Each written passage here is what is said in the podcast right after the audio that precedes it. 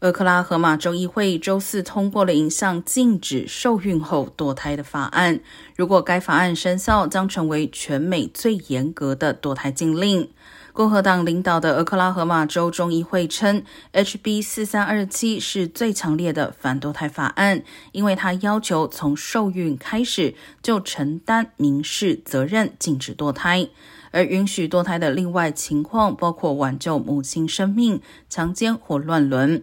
俄克拉荷马州长斯蒂特预计会签署这项 HB 四三二七法案，使其立即生效。